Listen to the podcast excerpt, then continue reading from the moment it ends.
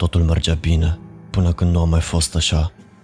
Istoria omenirii într-un singur rând, povestea vieții mele. Stând în mașina mea avariată, pe marginea unui drum cu două benzi, aceste cuvinte mi-au dat o veste bună. Întotdeauna verificați aerul din roata de rezervă, oameni buni. Când am plecat de la facultate, pentru a petrece primele două săptămâni de vacanță cu prietenul meu și părinții lui, la casa lor de pe plajă din Carolina de Sud, presiunea din pneuri a fost ultimul lucru la care m-am gândit. Aveam un smoothie de căpșuni și două gogoși, melodii bune la radio și briza de început de vară în părul meu. Examenele erau în spatele meu și viitorul arăta bine. Acum, rămășițele apoase ale smoothie-ului deveniseră singura mea sursă de apă, iar gogoșile erau o amintire îndepărtată. Afară nu era nimic altceva decât static și predici de focul iadului la fiecare post de radio, iar aerul era atât de umed încât simțeam că mi-a crescut o a doua piele de la transpirație. Pentru a înrăutăți lucrurile, fiul meu Max era îngrozit de ceva de afară, din pădure. Țipa la mine de fiecare dată când încercam să cobor geamurile, deși mașina era un cuptor. Ochii lui Max săgetau înainte și înapoi între copaci, cu fața și mâinile strânse pe geam. Ce văzuse el acolo? Mai mult ca oricând, îmi doream să-mi spună pur și simplu, dar Max suferea de autism non-verbal și, deși în cele mai multe privințe, este la fel ca orice alt copil de șapte ani, comunicarea poate fi o luptă uneori. M-am uitat din nou la telefon și m-am încruntat. nouă unu unu ar trebui să funcționeze indiferent de situație, nu? Atunci, de ce tot aud acest mesaj ciudat? Ne pare rău, apelul dumneavoastră nu poate fi finalizat în acest moment. Vă rugăm să încercați din nou mai târziu. Era a zecea oară când ascultam acest mesaj. Dintr-o dată, trebuia să ies din mașină. Căldura era lipicioasă, radioul static, incapacitatea absolută a telefonului meu de a da de asigurarea mea sau de poliție. Era prea mult. Nu, a gemut Max, în timp ce mă uitam spre mânerul ușii. Este unul dintre singurele cuvinte pe care Max le știe, dar nu-l folosește aproape niciodată, doar dacă nu este foarte, foarte important. Ce, dragă? Am încercat să zâmbesc. Mami își întinde puțin picioarele, da? Nu. Max a zmiorcăit, dar eu nu mai puteam suporta. I-am luat mâinile, am coborât geamurile în ciuda protestelor lui și am ieșit din mașină. Am respirat adânc și m-am plimbat pe pietriș pentru a mă calma.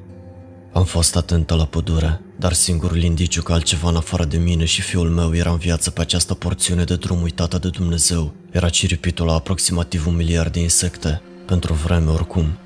La început, am crezut că pick-up-ul era un miraj, dar muzica country zgomotoasă și sunetul de eșapament m-au făcut să mă răzgândesc pe măsură ce se apropiau tot mai mult. Am sărit, mi-am fluturat brațele, nu-mi pasă cât de prost arătam, atât timp cât se oprea. Camionul mi-a aruncat cu pietriș în față în timp ce trecea cu o viteză dublă față de limita legală. Mulțumesc pentru nimic, m-am gândit și am sunat din nou la nouă unu unu.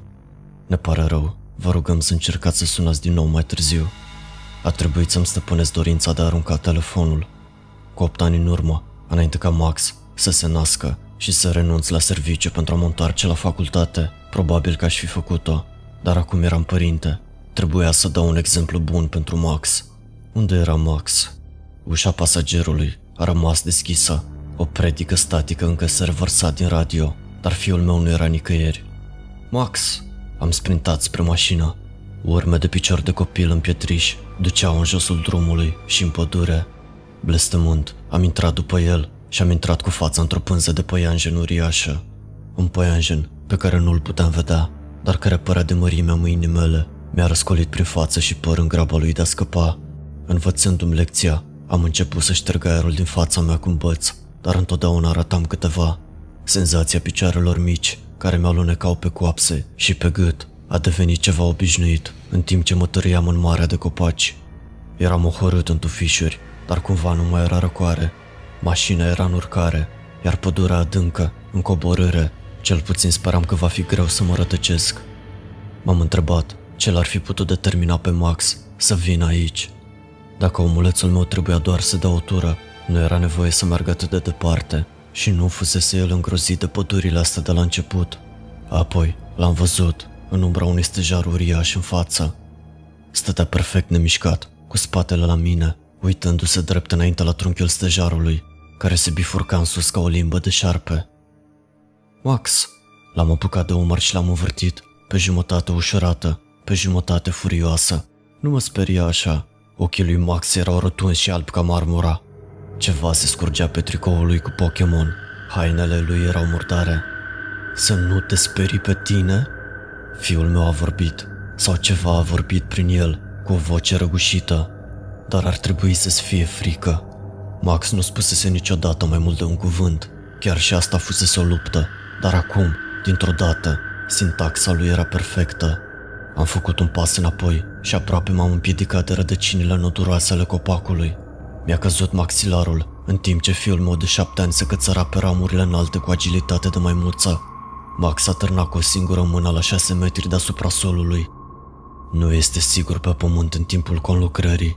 Am simțit cum pumnii mi se strâng singuri. Nu știu cine ești sau ce vrei, dar o să-mi dai băiatul meu înapoi, nu-i așa? Acum? Atârnând deasupra, Max a ridicat din numeri. Vino și ial. A urcat mai sus. Nu mi-aminteam ultima dată când mă urcasem într-un copac. Scoarța era aspră sub degetele mele transpirate, iar mușchiul era alunecos. De două ori am simțit că mi-alunecă piciorul pe o creangă și doar agățându-mă ca un supraviețuitor al unui naufrag de frunziș, m-am ferit de o cădere urâtă, dar fiul meu a continuat să se miște în sus. Chestia care îl controla pe Max îl plimba ca pe o marionetă de-a lungul unei crengi lovite de fulger care se întindea la peste trei metri deasupra bolții. Era ca și cum ar fi fost pus să meargă pe scândură. Ramura subțire se clătina periculos în timp ce mă strecuram de-a lungul ei. Max! Vocea-mi tremură din cauza efortului de a-mi păstra echilibrul. Este mama ta, eu nu pot merge mai departe, te rog. Rămâi unde ești aici atunci. Max a întors cu un mers perfect în ciuda înălțimea mețitoare și a arătat spre mașina noastră. Privește! Lumina soarelui strălucea pe parbriz. Chiar și de aici de sus era singurul vehicul vizibil pe kilometri întregi, dar altceva venea în josul drumului, dintr-un oraș pe care abia îl puteam distinge la orizont. Pe măsură ce se mărea, mi-am dat seama că era o persoană sau ceva de genul acesta. Nici o persoană nu se mișca atât de repede, cu pași atât de enormi și atât de sacadat. Nici o persoană nu avea brațe și picioare care se întindeau ca niște bomboane gumate sau un cap care se putea întoarce complet pe spate. Nu, orice ar fi fost, părea doar un om de la distanță, dar zâmbetul său ascuțit era atât de larg, încât îl puteam vedea chiar din vârful copacului. Fața din jurul acelui zâmbet sfâșietor era mânjită cu sânge. S-a oprit când a ajuns la mașină și a răsucit gâtul. A scos un sunet de cicadă, care a făcut chiar și insectele să tacă. Apoi și-a trântit fața în parbriz. Pumn cu pumn, fără să țină cont de pagubele pe care mi le făcea, mi-a distrus mașina. A smuls spuma din interiorul scaunelor, a rupt parasolarele și a aruncat în stradă tot ce a putut smulge, până când un alt vehicul a apărut la orizont. S-a strecurat ca un gândac de bucătărie sub mașina mea și a așteptat. Am deschis gura ca să stric un avertisment, dar fiul meu cu ochii albi era acolo, ținându-mi gura închisă cu mâna, forțându-mă să mă privesc cum o pereche de băieți, nu cu mult mai mari decât mine, au încetinit.